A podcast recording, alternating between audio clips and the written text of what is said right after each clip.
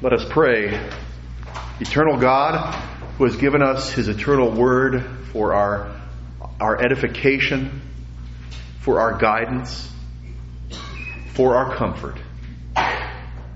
May the words of my mouth and the meditations of our hearts be acceptable in your sight, O Lord, our rock and our redeemer. Amen.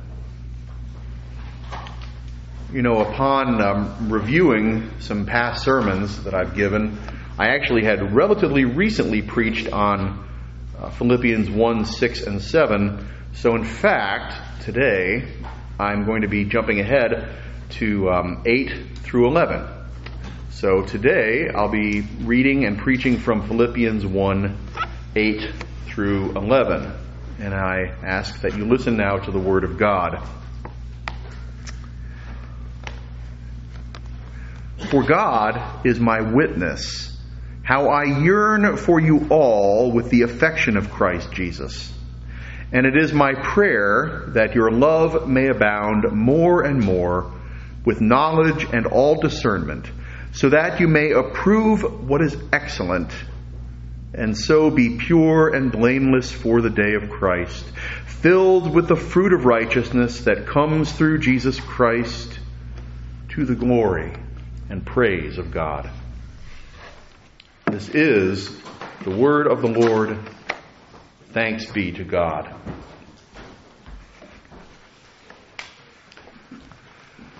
The Apostle Paul had many amazing gifts that are so vital to ministry.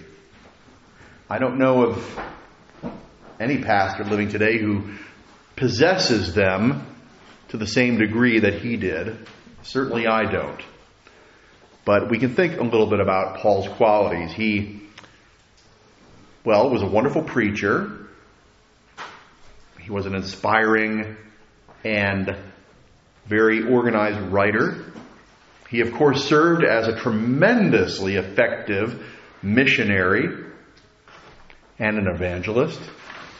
He also demonstrated administrative skills which between you and me is probably my weakest area, but it's not a bad one for a pastor to have.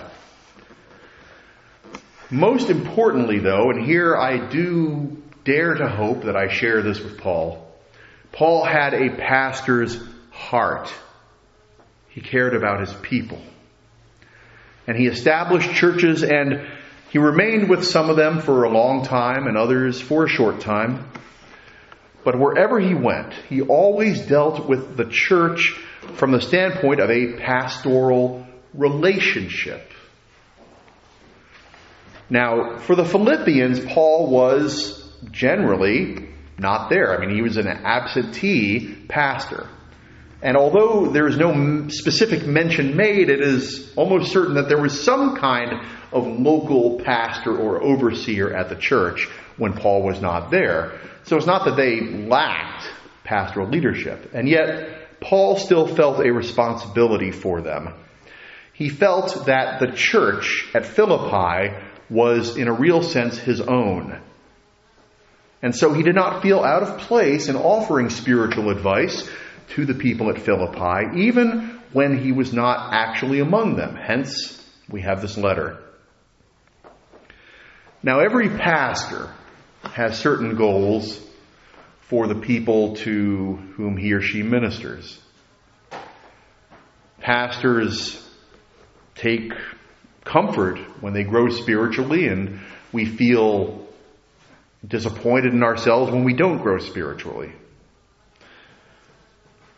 In these verses that I just read, Paul lays bare his heart concerning his fondest dreams for the people of God at Philippi. And again, to say this on a personal note, I think this is good advice that I'm going to share with you. After all, it comes from the Apostle Paul.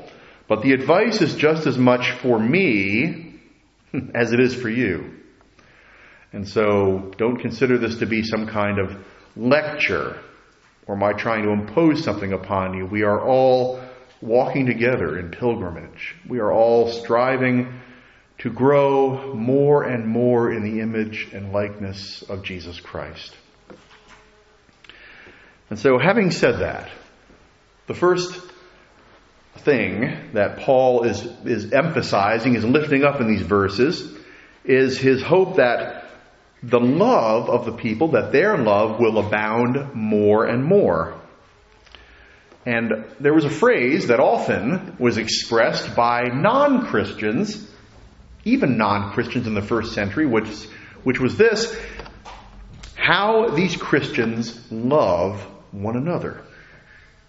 And one only needs to read 1 Corinthians 13, that chapter that magically appears at every wedding ceremony, it seems, to see how strongly that Paul felt about love as a Christian virtue.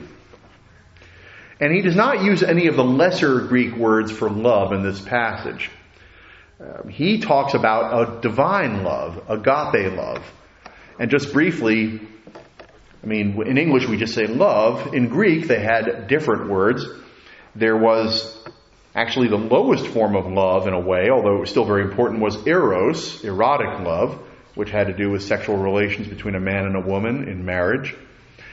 Um, there was also, however, um, fideo love, or I'm sorry, not fideo, filial love, which had to do with the sort of love that, well, you would have in a family, that kind of loyalty.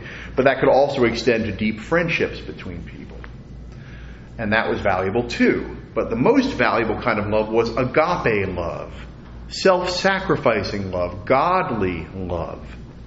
And he lifts that up. And so Paul recognizes that the one best way, in fact, the only real way for Christians to love one another is to overflow with that agape love that they have received from God. And God pours out love in infinite measure. And so if we are truly united with God through Jesus Christ, we will indeed have that overflowing love, and that will, of course, affect the way that we treat one another. Paul understood the importance of Christian fellowship. He knew that the spirit of a church was the true measure of its greatness. Not how big or splendid the sanctuary was, not how many programs that had. None of those things that in the American church we often use as measures of success. Instead, it was the spirit of the church.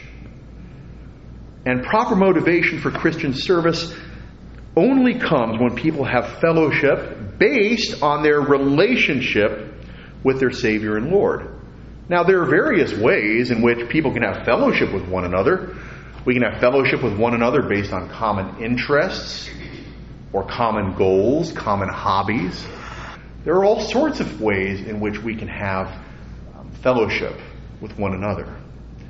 But Paul is not talking about fellowship based on mutual interests or looking like one another or anything like that. He is basing it on the kind of fellowship that we have with God that is reflected in the fellowship we have with our brothers and sisters in the Lord. And so Paul also wanted the people in Philippi not just to love, but to even grow in love. And he understood love as the practical principle by which the fruits of the people, or the fruits of faith, I should say, became a reality in one's life.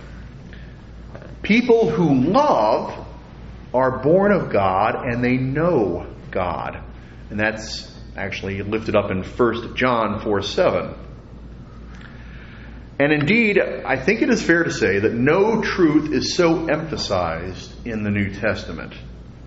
When we love properly, and again, that is the term, when we love properly, we can evaluate the various priorities of life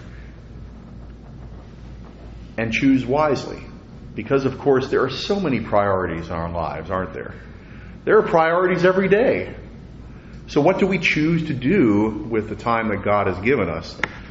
And it can be a very hard choice sometimes. Sometimes we may be so daunted by what lies in front of us, we don't choose to do anything. I've been guilty of that myself. And yet, we're not supposed to do nothing. We are supposed to do what God would have us to do with our time. And so Paul wants the people in Philippi to love more and more, and he also wants them to approve of things which are excellent. Now, what does that mean? Well, Paul believed fervently that proper love would submerge the lower cravings of life. People would then yield themselves to the best and brightest in daily living. Now, Paul certainly meant that Christians should choose what is good as opposed to what is evil. And the thing that can be hard sometimes because evil can be very enticing or alluring. And not even just evil, but things that are not necessarily godly. We all have preferences, don't we? We all have appetites. We all have desires. And the question we must ask ourselves is do these appetites and desires conform with the will of God? Sometimes they do. God does want us to have some pleasure in life. God does not mean for us to be gloomy. It is not a mark of Christian piety to always be frowning. God gives us a beautiful day that we can enjoy. God gives us friends. God gives us good food to eat. God gives us so many wonderful things. But how much do we emphasize what is created as opposed to the Creator? That is the question. And so, of course, Christians must choose what is godly as opposed to what is ungodly or indifferent. But Paul is challenging the people in Philippi to do even more than that. He is challenging them to choose the best in other words, don't settle for what is good, choose what is best, or at least better. Move in the right direction. There is that old saying that the good is the enemy of the best. And that means you may have something in your life that is good, but can it be better? You may have something or do something in your life that is something that God approves of, but is there something that you can do better in that regard. It's always a challenge. Now, Paul wanted the Philippians to have a sense of what was vital. He wrote to the church in uh, Thessalonica prove all things, hold fast to that which is good. That's 1 Thessalonians 5:21 and he had that same desire for the church at Philippi. The Greek word Paul uses for prove or test is the word used for testing a coin to see if the metal is genuine, pure, and unalloyed rather than false. The phrase actually relates to the previous one because love is never blind.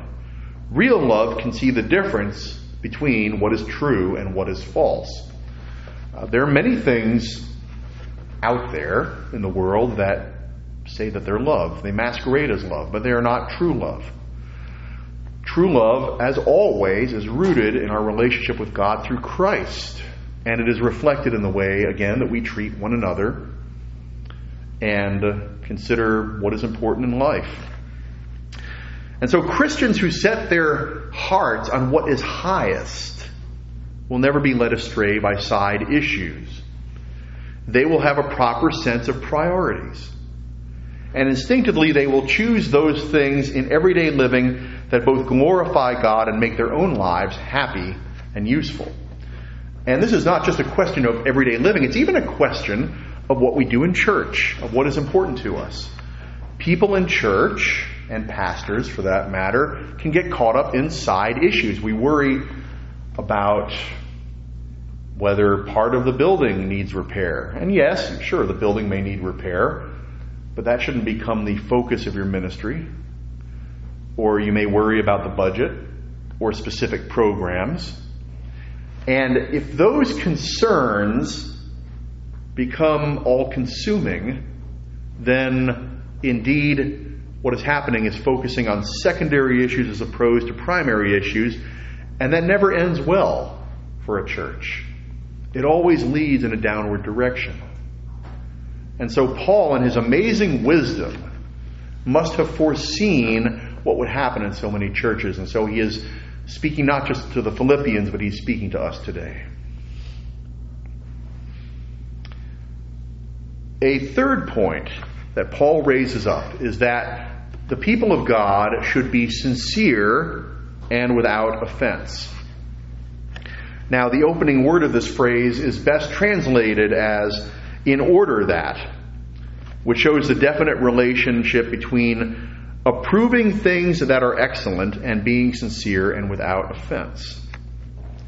Now, there are people, and we even talked about them in Sunday school today, who live by a strict and good moral code. But at some point, they have become arrogant and self righteous. And so they turn people away from Christ rather than towards Him. And in Sunday school, we were talking about the Pharisees, but it certainly applies to people who call themselves Christians. The proper kind of choosing the excellent is rooted and grounded in the love that Paul mentions in Philippians 1 9. You see, love produces discernment, and discernment produces proper choices. And the result is a sincerity to cause others to know the Savior who inspires such righteous and yet winsome living. And we all know, I think, both kinds of people.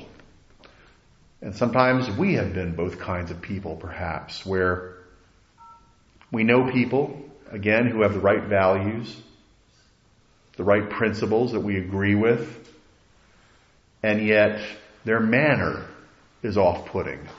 They may be right, but they don't have love in their hearts. But then we also know great saints of the faith. We read about them from history and we also know them personally who do display the right mixture of high principle and a loving attitude. And it is those examples that we should strive for. Now, the word sincere is mentioned, and that comes, interestingly, from a combination of two Greek words. The first is sunshine, while the other is the verb judge. And so the word means that which is being viewed in the full light and found to be clear and pure. So openness and clarity and purity. And in the Latin language, the word sincere means without wax. Now, that sounds quite a bit different, but what does that mean? It's a much more down to earth sort of um, sort of definition. And Roman culture was, in a sense, a lot more down to earth than Greek culture in many ways. Ancient merchants, or merchants in antiquity, would sell statues in the marketplace. And if the statues had defects or flaws, the merchants would fill them with wax. So there might be a crack or a hole or something or a pit.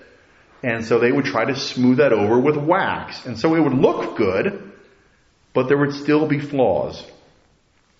And so, if there was a thing, a, statue for example, completely without flaws, it was said to be sine cera, sine cera, sincere. Or in other words, without wax. Cere is wax and sine is without. And so one can clearly see that the English word comes from the Latin. Paul was concerned that the Christians at Philippi should never cause other people to stumble in their own moral lives because of their inconsistencies in actions and attitudes. And so, in this context, the word that Paul is using is best understood as freedom from offensiveness. In other places, the word has the idea of not jarring or shocking anyone. And living an example of the gospel today is certainly our need as much as it ever could have been in ancient Philippi. There are people who profess being Christians. And they may really be Christians, could be any one of us, who will say or do something that is not attractive to people considering Christ. And that's true from the newest church member to the longest serving pastor or church official. People do have certain expectations of what it means to be a Christian. And if we cause scandal or great offense, we harm the cause of Christ and we harm the mission of the church. And again, that is not, I'm not saying that to you in a spirit of lecturing anyone or criticizing anyone. It's simply, I think, a mutual, well, it's a, it's a reminder to all of us that we need to live up to certain standards that God sets out for us so that more and more people will be attracted to the life saving, eternal life saving gospel of Jesus Christ. And the light of God shines on a truly sincere person. And such a person is unimpeded by either duplicity or sin. This person sincerely searches after truth. And such a person of genuine sincerity, upon arriving at the living truth as embodied in Jesus Christ, will humbly accept the revelation that God has made in His Son.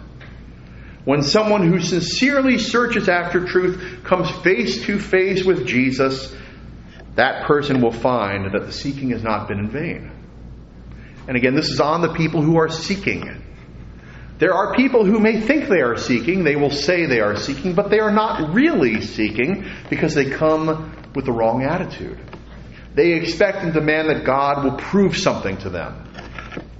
On more than one occasion, um, I've had, well, I've read or even had discussions with a term I would call village atheists, and they all pretty much say the same thing, it seems, raise the same objections to God. And one thing they say is, oh, well, if God or Jesus Christ appeared before me right now, you know, in the flesh, then I would believe. And so that is testing the Lord. And that's not the way to encounter Jesus Christ to make demands of God. Because if you are in a position to make demands of God, no one is in a position to make demands of God. And we are not going to come to God until we let go of arrogant presumption and an expectation that God owes us anything. But a true seeker after God will indeed encounter him through Jesus Christ. And finally, Paul lifts up the importance of waiting for the second coming waiting for the day of the Lord. Now, Paul was not what we would call a radical, I suppose, concerning eschatology, concerning the second coming, in other words, or the fulfillment of all things, but he did refer to it often. And no doubt exists that Paul expected Christ to come during his own lifetime. Now, does that mean that Paul was wrong, therefore? That we can't trust what he said? Because obviously Jesus did not come again during Paul's lifetime. But his belief was in harmony with what Jesus taught. You see, we should be expecting him at every hour, or any hour. That's awfully hard to do. I mean, the world sort of captures us in itself, and this seems to be reality, everything that we see and sense. And yet, we are to live as if Jesus Christ would come in the next hour. And that is what Paul did, and that is what we should do as well.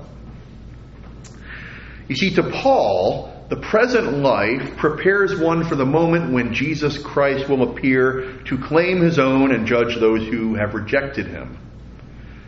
No greater incentive to moral excellence can be found than the consciousness of Christ's imminent coming. And the particular grammatical, uh, grammatical, grammatical construction of this verse is that the word translated until means more specifically in view of that glorious day. Paul meant that our living should be that it will withstand the scrutiny of that great day. And so the preposition used emphasizes the ability to stand the testing. If the Christians at Philippi lived with a sense of Christ's imminent coming, and if they lived with a sense of what is truly vital, then they would have no fear of being tested by God at the second coming of Christ. No fear. One who is familiar with the writings of Paul will remember that this great and glorious day was never far from his thoughts. And so, all of these aspirations that Paul lifted up and that I've shared with you today result in the concluding verse of this section, verse 12. The Christian life consists not just of personal piety, although that is important, but rather of service, of reaching out. This service includes the giving of oneself to bring people to faith in Christ as personal Savior and Lord. And a significant fact about the original language of this verse is that Paul says literally, having been filled with the fruit of righteousness through Jesus Christ. And that suggests an interesting interpretation. All of our Christian growth is due to having been personally forgiven by the one who literally bought our righteousness when he died on the cross for our sins. And so these two ideas really merge into one. We are to serve him as a fruit of being redeemed by him. In the name of the Father, and of the Son, and of the Holy Spirit. Amen.